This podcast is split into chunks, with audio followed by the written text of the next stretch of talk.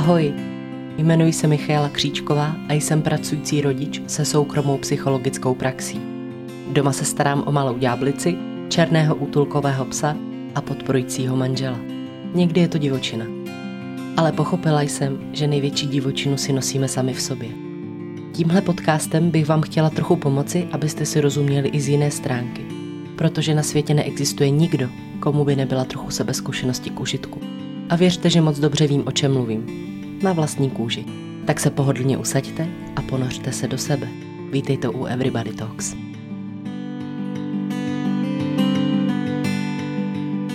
Ahoj, ahoj, vítám vás u dnešního podcastu. Natáčím ho večer, což se vlastně výborně hodí pro dnešní téma. A dneska ten podcast, jak už jste si ostatně určitě přečetli, bude o sexu a sexu v manželství, ve vztazích, sexu po porodu, ale i masturbaci. Takže poměrně možná ožehavá témata pro někoho a já jsem ráda, že vám dneska tohle téma můžu přinést zpracované do podcastu. Zase, než se na to vrhneme, já vás eh, chci pozvat na Instagram mk.everybodytalks. Budu ráda, když se tam ke mně připojíte a budete mi třeba svými názory a svými komentáři dávat další nápady na to, co by vás zajímalo ke zpracování, protože zatím eh, je to většinou teda v mojí režii a třeba by vás eh, to nějaký bavilo. Uvidíme, třeba se tam potkáme. Když jsem přemýšlela nad eh, tématem dnešního podcastu, tak musím říct, že už jsem ho měla v hlavě delší dobu, ale z nějakého důvodu jsem ho odkládala, ani nevím proč konkrétně vlastně. Asi tam vlezlo hodně věcí. Ale téma sexu a celkově intimity ve vztazích je téma, které se i velmi často objevuje v individuálních terapiích, právě i z toho důvodu, že v této oblasti to často skřípe buď nejvíce, a nebo to bývají první indicie, které daného člověka zaujmou, pozastaví se nad nimi a někdy se o tom vlastně dost těžko mluví. Já sama si vzpomínám na ten moment, protože mě samozřejmě na škole spousta věcí nedošla. Uh, tak si vzpomínám na ten moment, kdy jsme měli takovou případovou studii právě o intimních obtížích a pak jsme vedli improvizovaný rozhovor ve dvojcích, kde jsme vlastně se měli těmito intimními tématy zaobírat. A já teda si nemyslím, že bych byla úplně puritán. A naopak eh, mnoho hodin německého jazyka jsme s kamarádkama trávili tím, že jsme mluvili o sexu. Díky tomu neumím německy, eh, ale taky si díky tomu pamatuju jednu německou frázi, která byla napsaná v učebnici a nám samozřejmě přišla vtipná, protože se dala vztahnout i eh, do určitých mírně perverzních forem a tónu hlasu. Eh, omluvte, omluvte mu výslovnost, protože, jak říkám, německy jsem nepolíbená. Je mi to líto. Mary Kohoutová, moje skvělá učitelka, se snažila, ale nedalo se nic dělat, to byl předem prohraný boj.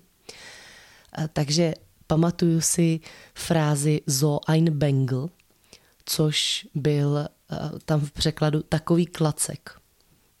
A bylo to, bylo to teda myšleno.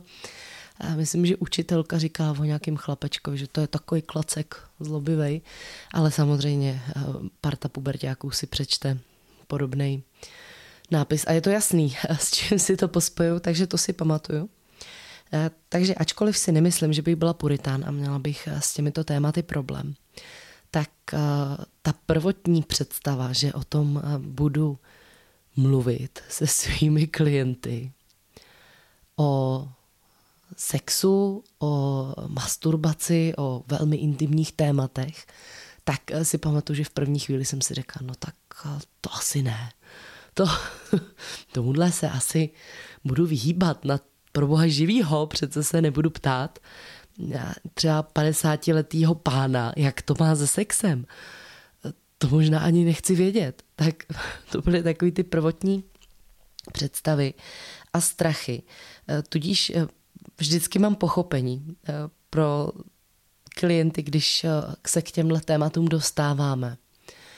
Protože pro mě už je to denní chléb a nevnímám vlastně rozdíl mezi eh, tímto tématem a tématem kterýmkoliv jiným, ale je mi jasné, že často to psychoterapeutické prostředí bývá první, kde se vůbec o věcech takto otevřeně bavíme. A ono to tak bývá i ve společnosti, že ne vždycky se o tom tak snadno hovoří. Zvláště o změnách a obtížích, které někdy právě tyto oblasti provázejí. Možná to pro vás budu nazývat trošku odcizeně, nicméně jsem se rozhodla používat takový praktický název jako sex, protože milování je už nějak emocionálně zabarvenější, takže tohle je pro mě takový příjemný pojem pro popsání toho aktu, aniž bychom do něj museli teď vyloženě vkládat nějakou emoci konkrétní, protože samozřejmě ne pro každého je to akt spojený s láskou. Co se týče sexu, tak eh, samozřejmě ve vztazích, nebo nemusí to být samozřejmě vždycky ve vztazích, ale eh, většinou ve vztazích na začátku se tyhle témata moc neobjevují, což znamená vlastně té sexuality. Většinou ty věci tak nějak plynou volně s hormony, zamilovaností, e, láskou, zakoukaností, tak e, často e, ten pár má spíš problémy se od sebe odtrhnout někdy. Takže většinou, pokud tam teda nemusí zpracovávat nějaké nepříjemné zážitky, potíže, nedůvěru, tak eh, tyhle věci poměrně jim dobře plynou. A teď se asi zase soustředíme primárně na ty heterosexuální vztahy, eh, protože s těmi já se potkávám ve většinovém případě nejčastěji. A problémy vlastně v oblasti sexu nastávají většinou v pozdějších letech, měsících, vlastně přímo i s tím, jak se proměňuje vztah. Což znamená, že ve chvíli, kdy ten vztah už se pak posouvá do jiných fází, což znamená společné bydlení, často ty páry tak jako spolu dospívají, když například se začínají scházet ještě v tom školním věku, tak postupně prochází těmi různými fázemi, začínají chodit do práce, začínají řešit stále víc problémy toho každodenního bytí.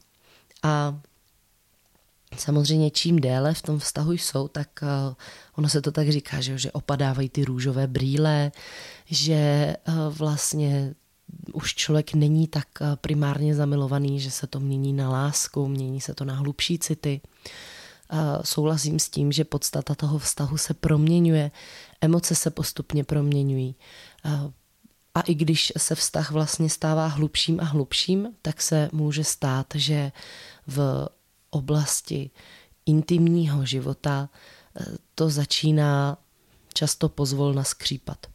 To pozvolna myslím eh, to, že většinou to začíná u nějaké snížené četnosti eh, toho sexuálního styku, kdy je samozřejmě otázka, nakolik je to pro oba v tom páru v pořádku, nakolik je to teda nějaký rytmus vlastně té té dvojce a nakolik už je to takový ten stav, ve kterém se eh, smíří jeden například s tím, že je to prostě takhle, a že to není ani hrozný, ani skvělý, dá se to prostě nějak vydržet. Což znamená, že už se třeba poprvé začne dít to, že se ty obtíže nějak přehlížejí, nějak eh, se upadá do určitého stereotypu, nešťourá se moc do toho hnízda. Eh, často už ty zaběhlejší páry tak nějak jako vědí, co v tom sexu funguje, vytrácí se hodně často eh, vlastně to, co tam bylo na začátku. A tím nemyslím jenom ty hormony, ale celkově i touha objevovat, eh, co se druhému líbí, poznávat eh, limity toho samotného aktu a celkově se ladit na potřeby toho druhého, což je hrozně důležitá fáze. A, a většina z nás si možná zachovává tu představu, že stejně jako ví, že partner si dává rád k snídani černý kafe, tak e, i v tom sexu už bylo všechno objeveno a jenom se vlastně už jde po těch e, starých dobrých funkčních mechanismech. Vím, kam šáhnout, a vím, co a jak. Že jo? Takže pak uh, už jsou tam nějaký standardy, jak se to dělá. A už se moc často neskoumá, jestli to takhle vyhovuje vlastně oběma těm stranám. A mnohdy to vlastně ani jednoho nenapadne, že se něco, co bylo na začátku, z toho vztahu velmi pomalu vytratilo. A to tedy nějaké ladění se na sebe. A tady bych eh, se vlastně poprvé chtěla trošku víc zastavit, protože to, že dospíváme, to, že se naše emoce, naše postoje, naše zájmy, naše osobnost trošku proměňuje, tak to je vlastně fakt, který přijímáme, ze kterým jsme tak nějak většina z nás zžitá, respektujeme, že k tomuto vývoji dochází. A možná zapomínáme na to, že i v oblasti intimní může docházet k různým změnám preference, že se mohou tomu druhému partnerovi nebo mě samotnému líbit jiné věci, než se mi například líbily v té době, kdy jsme se potkali a kdy jsme třeba měli to ladění na to, že je normální eh, se poznávat a teda trošku víc experimentovat. A jak se tedy tyhle fáze eh, vytrácejí z toho života toho páru, tak eh, se může velmi snadno stát, že i ten sexuální život začíná být nenápadně neuspokojivý, stereotypní a mm, taková ta úroveň uh, docela dobrý. Což je otázka, což je otázka, jestli je něco, s čím uh, je nutný se směřovat. Často se setkávám s názory, že takhle to ve vztazích je, Hrozně často slýchám, no co byste chtěla po 10, 15, 20 letech. E, prostě e, jako to takhle je, no nikdo nic moc nechceme, ono se to jakž tak dá. A tenhle postoj e, mně vlastně vždycky přijde trochu smutný v tom, že se my sami ochuzujeme o ty příjemné pocity a emoce, které právě ze uh, sexu s tím blízkým člověkem můžeme mít. Protože uh, láska a zamilovanost a ty motýlci v bříši, jak se někdy popisuje a celkově ty v období, kdy se nemůže jeden druhýho nabažit, tak eh, to není nějaká utopie, která je pouze na začátku vztahu a všechno ostatní už je potom jenom takový jako zašedlý cosi, co prostě zůstalo jako odraz těch krásných začátků. Na úrovni spokojenosti vztahu my můžeme pracovat v jakýkoliv fázi toho vztahu. A tohle platí i pro intimní oblasti.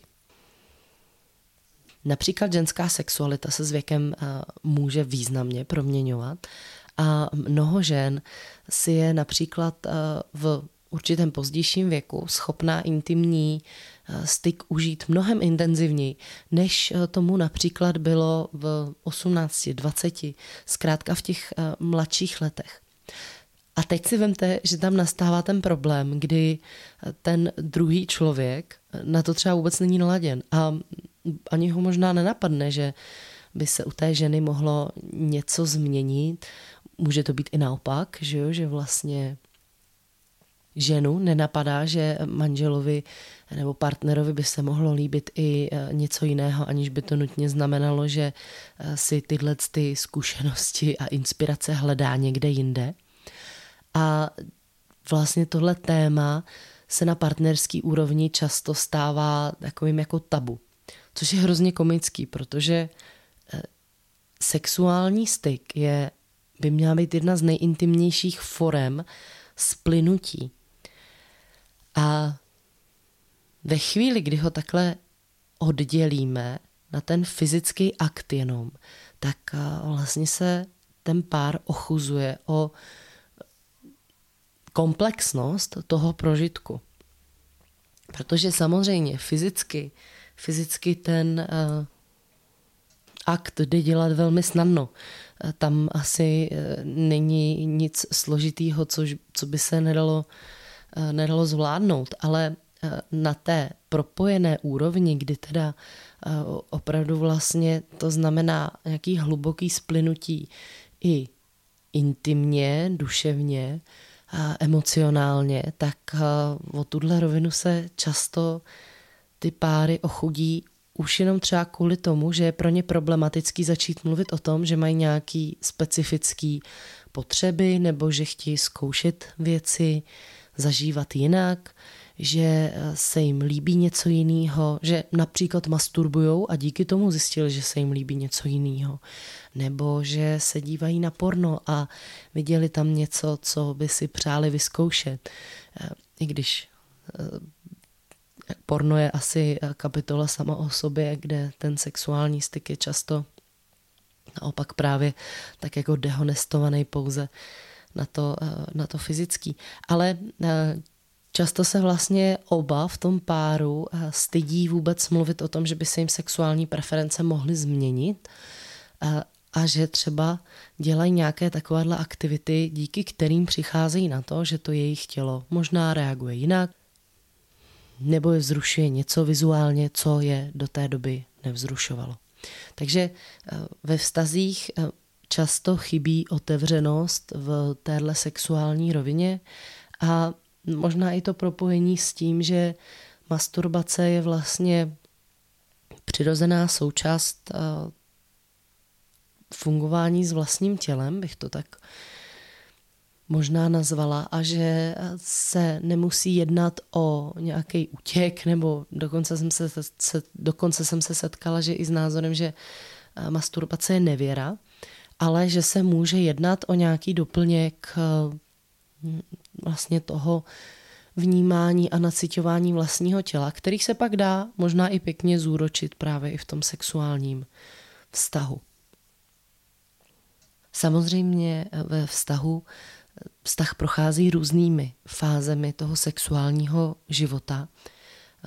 Ve chvíli, kdy vůbec přichází na mysl snažení se o dítě, tak často přichází takový jako velký první významný milník, kdy se může měnit najednou eh, chování toho páru, eh, kdy najednou už si například dávají pozor, ve které dny dochází k sexuálnímu styku a vůbec ten sex možná přestává být vždycky takový spontánní a začíná být více moderovaný, což bývá zase takový eh, pro páry často první impuls, kdy se s něčím podobným setkávají.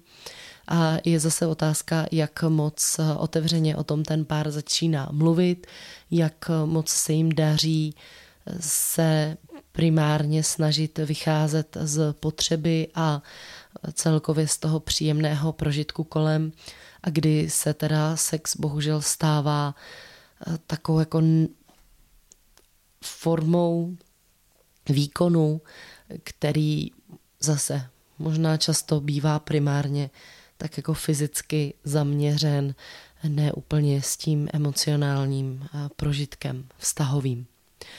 Eh, pak při těhotenství mnoho žen prochází fázemi, kdy eh, nemá chuť na sex, hormony zkrátka dělají svoji práci, není jim dobře, nebo se zkrátka i bojí o dítě, takže se třeba necítí vůbec na jakýkoliv sexuální život. A to pro mnoho párů samozřejmě může být náročné období, kdy tedy dochází k nejistotě, často k nejistotě tedy na straně muže, který eh, neprožívá žádné fyzické změny, neprožívá žádné hormonální změny. tudíž u něj se primárně vlastně v tomto nic nemění, zůstává mu stejná potřeba, kterou měl například předtím, ale ze strany partnerky může docházet tedy k nějakému zastavování té činnosti. A i tady zase je nutný vlastně si říct, jak moc eh, otevřeně o tom ten pár zvládá komunikovat, o chutích, nechutích, eh, o tom, jestli se s tím dá něco dělat, například eh, formou nějaké jiné předehry, jestli zkrátka je možné pro to něco zkoušet, jestli ta žena potřebuje zrovna něco víc, například víc objímat, Eh, nebo tak. A jestli i v tomto období není nutné zvolit trošku jiný přístup. Zkrátka aktivně reagovat na potřeby, které eh, ten partner zrovna v tomto životním období má. Zase to vlastně znamená, že sexuální život toho páru se může úplně proměnit. Může se stát, že eh, žena reaguje úplně jinak, že věci, které jí předtím byly příjemné, najednou nejsou příjemné.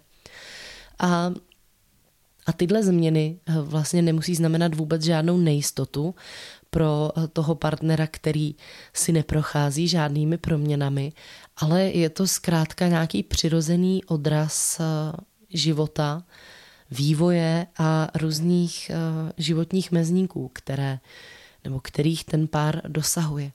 Takže sami možná vidíte i na tomto, na tomto jenom kousku toho života, jak strašně důležité je moci o svých potřebách, o svých chutích, o svých myšlenkách a vlastně vůbec o tom, jak na co reaguji, tak jak moc je důležité o tom otevřeně mluvit, ale zároveň i přijímat tu druhou stranu, když vlastně přichází s podobnými upgradey, nebo jak to tak nazvat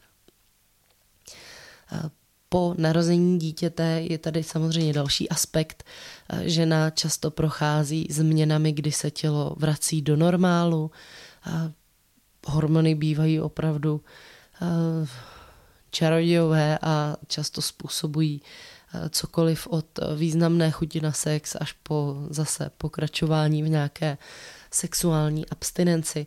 A ano, často to bývá i e, díky té změně, díky velké unavenosti obou rodičů, ale i o tom, že vlastně v tom celodenním, celodenním schonu s dítětem člověk moc pravděpodobně nenachází momentů, kdyby se tak třeba ladil na ten sexuální prožitek.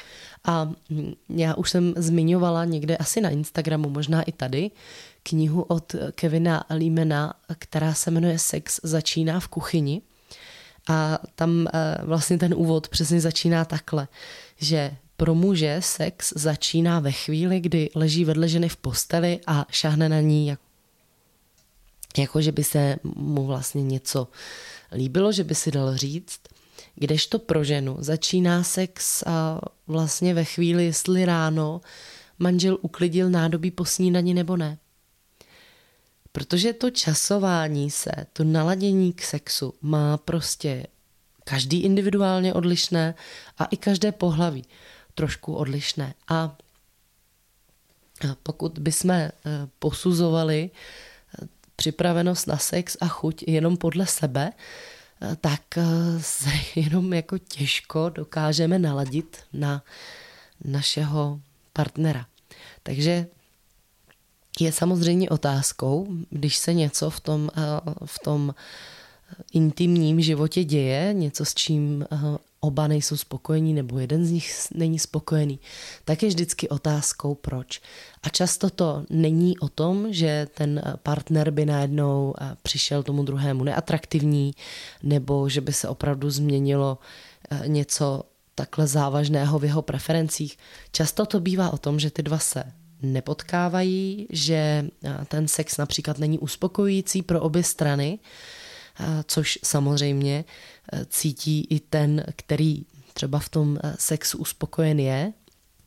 Když to zase převedu na tu mužsko-ženskou tématiku, tak se často setkávám s tím, že žena se snaží muži vyhovět, což znamená, že má sex, protože například ví, že ho ten manžel chce, nebo partner a vlastně ona buď chce mít klid, nebo ho nechce ztratit, bojí se, aby třeba nemělo potřebu si řešit tyhle ty svoje touhy jinde a vlastně se zase dostáváme do fáze, kdy z něčeho intimního, krásného, nabíjejícího se stává akt, který je jenom o uspokojení, což eh, vytváří ještě větší bariéru eh, mezi oběma dvěma. Protože samozřejmě ve chvíli, kdy se ženě sex eh, nelíbí nebo ho neprožívá, tak to je znát i na její odezvě. A ženy popisují, že například hrajou orgasmus, že eh, vlastně předstírají, že mají orgasmus, aby ten muž byl spokojen a měl pocit, že je teda eh, dobrý, tak eh, já si říkám, jak je možný, že ten chlap to nepozná. Co to znamená, že s ním ta žena nikdy neměla orgasmus, nebo, nebo se tak jako opravdu na to nenaladí, že mu stačí jenom ta slova, i když třeba sám o tom má pochybnosti. E, nějak si jako říkám, jak se to stane, pochybuju, že to je o tom, že ta žena by opravdu dokázala tak perfektně zahrát orgasmus, e, včetně celé té fyziologie, že by to ten muž nepoznal. Naopak mám pocit, že ve chvíli, kdy ten pár ví, jak tenhle moment pro ně oba vypadá, tak pak pozná, kdy by se tam jednalo o nějaký jako předstírání. Takže to mě tam vždycky vlastně eh, zaráží. A eh, taky si nějak říkám, eh, jak to, že se tolik lidí nechává ochudit o příjemný prožitky, který sebou sex přináší. A taky, jestli si uvědomujeme, že hm, tahle ta nefunkčnost v tom ložnicovým prostředí, jestli to tak můžu nazvat, se samozřejmě časem promítá i do nějakých jiných vztahových oblastí. Protože, jak už jsem říkala, ve chvíli, kdy se jednomu sex nelíbí, není mu tam příjemně, tak zákonitě, pokud ten druhý partner je napojen, a teda není to pro něj jenom technický úkon, tak eh, minimálně v té náladě musí cítit, že vlastně tam možná není úplně všechno v pořádku, jak by mělo být. A eh, já jsem eh, koukala právě na staré příspěvky a na, to bylo ještě na jiném profilu, na soukromém, tak jsem přidávala příspěvek. A tehdy jsem tam psala o tom, že pro ženy ten porod přináší vlastně i mnoho následků, které se možná s porodem úplně primárně nespojují, ale v té dnešní porodnické skutečnosti k ním často dochází. A teď vlastně mluvím o různých zraněních typu nástřih, který se pak eh, samozřejmě hojí eh, o něco náročněji, ale i, i vlastně eh, pak postarání se o tohle poporodní poranění, kdy pro lékaře tenhle úkon pak například toho zašívání po porodu bývá často nějakým jako neúplně dle mýho názoru e, tak dobře e, promyšleným úkonem, kdy já například moc upřímně nerozumím tomu, proč se v té oblasti e, nástřihu po porodu tomu, jak eh, ten zevní orgán pak vypadá, přikládá tak málo pozornosti. Já jsem se i v okolí setkala s tím, kdy i to eh, zašití toho poranění nebylo pak už jenom o zevním poškození, to znamená, že by tam vizuálně byla vidět jízva, ale kdy to pak i ovlivnilo funkčnost a vlastně eh, ten problém se pak řešil ještě roky. Běžně se stává, kdy ženy vám jen tak eh, mezi řečí řeknou, že vlastně eh, je po porodu tahle oblast prostě občas bolí, že to při sexu občas cítí, ale že se to dá přežít. A mně vlastně z tohohle eh, jenom jako vyplývá i to, že na tu kvalitu toho sexuálního života možná ne vždycky je dbáno úplně tak, jak by bylo potřeba a že už to právě může vycházet i z přístupu například takto lékařů ve chvíli, kdy teda si žena projde porodem dítěte. A musím říct, že ve chvíli, kdy já jsem sama řešila nějaké porodní přání, ve chvíli, kdy teda jsem se připravovala na to, jak by ten akt měl vypadat, aby, mi, aby mě v něm bylo příjemně, tak zrovna tuhle část jsem řešila ne kvůli tomu, jestli, jestli jako si přeju, aby to bylo co nejvíc přirozený nebo ne, ale vlastně jsem se upřímně bála toho, abych nemusela pak následky nějakých činů řešit ještě roky potom a aby se to nepromítalo i do mého soukromého života nadále.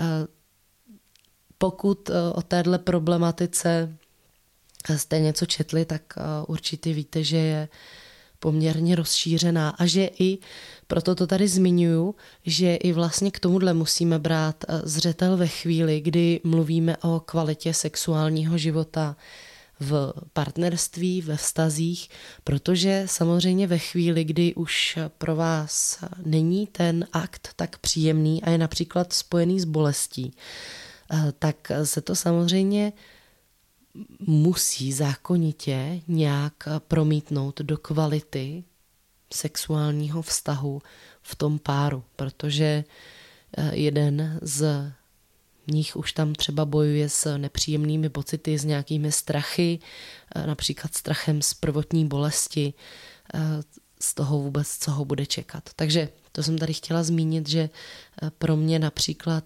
ty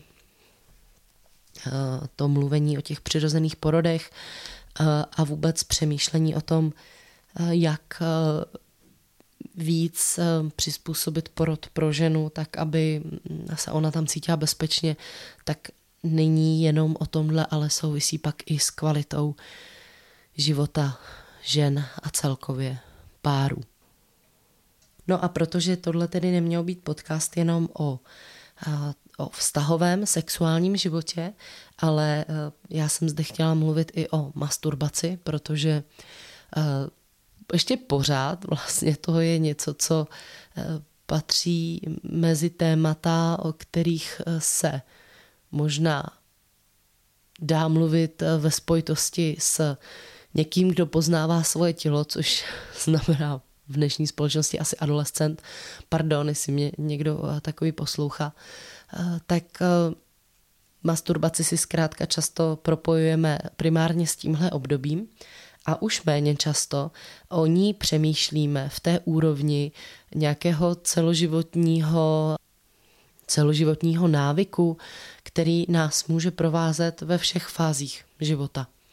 A i například právě v té vztahové nebo v té dospělosti se může stát buď příjemným pomocníkem, který se například tedy dobře odráží i v tom vztahu, a nebo se to může stát eh, výhodnou unikovou strategií, eh, což znamená přesně, eh, já si udělám dobře, nebudu muset řešit ty vztahové věci a zároveň nebudu mít tedy potřebu vůbec vstupovat do té sexuální interakce nebo nebudu mít potřebu vyžadovat nebo se snažit o orgasmus, protože teda v tom sexu si to přetrpím a potom se o tyhle potřeby postarám sám nebo sama. Takže záleží samozřejmě i jak s masturbací nakládáme a já bych jsem chtěla zase přijít i s nějakým vývojem toho poznávání těla, protože ačkoliv se nám to může zdát možná přehnané, tak eh, už děti ve velmi nízkém věku poznávají, že některé doteky jim jsou příjemnější než jiné. Eh, celkově už jako velmi malé děti si eh, zjišťují, osahávají, co kde mají, zjišťují tedy, že mají nějakou oblast genitální. A já jsem se setkala s takovým zvláštním, pro mě to, při, mě to přišlo zvláštní, protože vlastně se přiznám, že mě nenapadlo, že někteří rodiče vlastně mají hrozný strach vůbec z toho, že se i třeba to malé dítě vůbec objevuje, že má nějaké genitálie. A že už třeba v tomhle extrémně nízkém věku se stává to, že ve chvíli, kdy teda Eh, holčička eh, si například sahne na tuto oblast, když nemá plínku, tak jí eh, rodič praští po ruce a řekne fuj. A já si říkám, jaký fuj? Jako, jsou věci, které prostě nejsou fuj. Jsou věci, které musíme učit už třeba právě ty malé děti ve chvíli, kdy teda to tělo proskoumávají, tak musíme děti učit, že tyhle věci se dělají v soukromí že to je něco, co nepatří do školky, eh, že zkrátka je to něco přirozeného, ale eh, má to svoje pravidla. A už tady zase se vracíme k nějakým bezpečným hranicím a pravidlům. Takže vlastně v tom přirozeném úplně kontextu si dítě už od raného věku zjistí, že eh, tyhle ty části těla má a že možná jako dělají něco příjemného. Tudíž masturbace je pak nějakým jako přirozeným vyústěním který přesně souvisí s dospíváním, s jinýma hormonama, eh, kdy teda eh, ten eh, mladý člověk si začne poznávat svoje preference, co se mu líbí, že to tělo vůbec nějakým takovýmhle zvláštním jako způsobem reaguje, že dělá nějaký divné věci, který předtím nedělalo a že to uh, není nic špatného. Já pracuji s dospělými, tudíž eh, nemůžu tady hovořit za dětskou klientelu, ale můžu hovořit za tu dospělou nebo za ty zkušenosti, které mám s dospělou klientelou. Tak hodně dospělých, kteří mají nějaké obtíže v sexuálním životě, eh, tak eh, většinou popisují nepříjemné prožitky spojené s masturbací. Což musím říct, že já jsem velmi ráda, že sexuální výchovy a informace vlastně o těchto věcech už jsou dneska na úplně jiné úrovni. Protože mm, například starší generace, těm se děly i takové věci, že když třeba poprvé zažívali orgasmus, teda z masturbace, tak se třeba báli, že umírají. Protože ten stav byl pro ně natolik neznámý, děsivý, že měli vlastně strach, že je to něco závažného. Často je masturbace spojená s pocity viny, je to vnímáno jako něco nečistého, nekalého, něco, co se zkrátka nesmí dělat, čím se ta rodina nebo ten člověk sám vlastně pošpiňuje. A ve chvíli, kdy vstupujete do jakéhokoliv vztahu s touhle myšlenkou, že ta masturbace je špatná, tak eh, se v sexu jenom asi velmi obtížně děje to, že se uvolním natolik, abych si vůbec ten akt mohl užít, abych v něm i mohl mít ty prožitky, teda eh, například toho orgazmu, protože zase eh, on ten fyzický akt je proveditelný ve chvíli, kdy tam není nějaká obtíž, například s vaginismem, tak v podstatě je to mechanický akt, který není úplně jako těžký provádět. Ale ve chvíli, kdy teda eh, chceme mluvit o tom, že to je eh, ten akt, který má nějaký eh, vztahový potenciál, který, který má nějakou jako velkou kvalitu, tak k tomu patří vůbec i nějaká schopnost se uvolnit, což znamená i schopnost neřešit, jestli ten druhý si myslí, že mám dvě brady, nebo že mám moc velký zadek nebo že eh, třeba moc funím, ale patří k tomu i nějaká vlastně úplná přirozenost a respekt k tomu, že v těchto chvílích můžu být zranitelná, můžu být eh, fyzicky neupravená, eh, protože se to s tím pojí. A právě masturbace i v tom pozdějším věku pomáhá oběma v tom vztahu zjišťovat, když vlastně se nějaké jejich preference a potřeby třeba proměňují. A například sledování eh, porna nebo celkově vlastně jako vyhodnocování si, co mi dělá dobře, může v tom vztahu přinášet tuhle kvalitu a může vlastně umožnit dát tomu druhému takovou důvěru, že vlastně s ním chci celý život poznávat to svoje tělo, ty limity a vlastně celý život tady být s ním a dávat mu tu důvěru, že vlastně můžu s ním tyhle věci dělat a zkoušet a poznávat.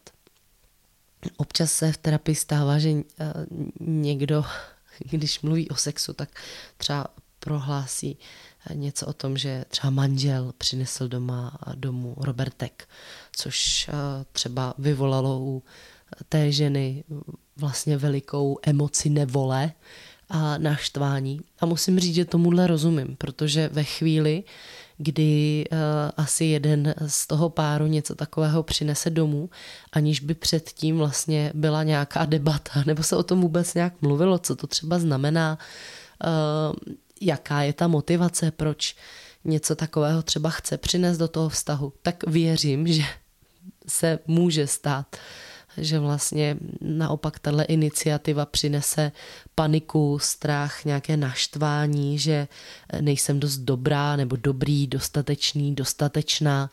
A e, jsou to zkrátka citlivá témata, o kterých ale ve chvíli, kdy o nich budeme mluvit s nějakým respektem a přijmeme tu myšlenku, že to není nic ostudného, ani něco, o čem by se mluvit nemělo, co by se mělo dělat jenom ideálně potichu a už se k tomu nikdy nevracet, tak vlastně nám tahle otevřenost může umožnit i bez strachu a odsuzování si například pořizovat i různé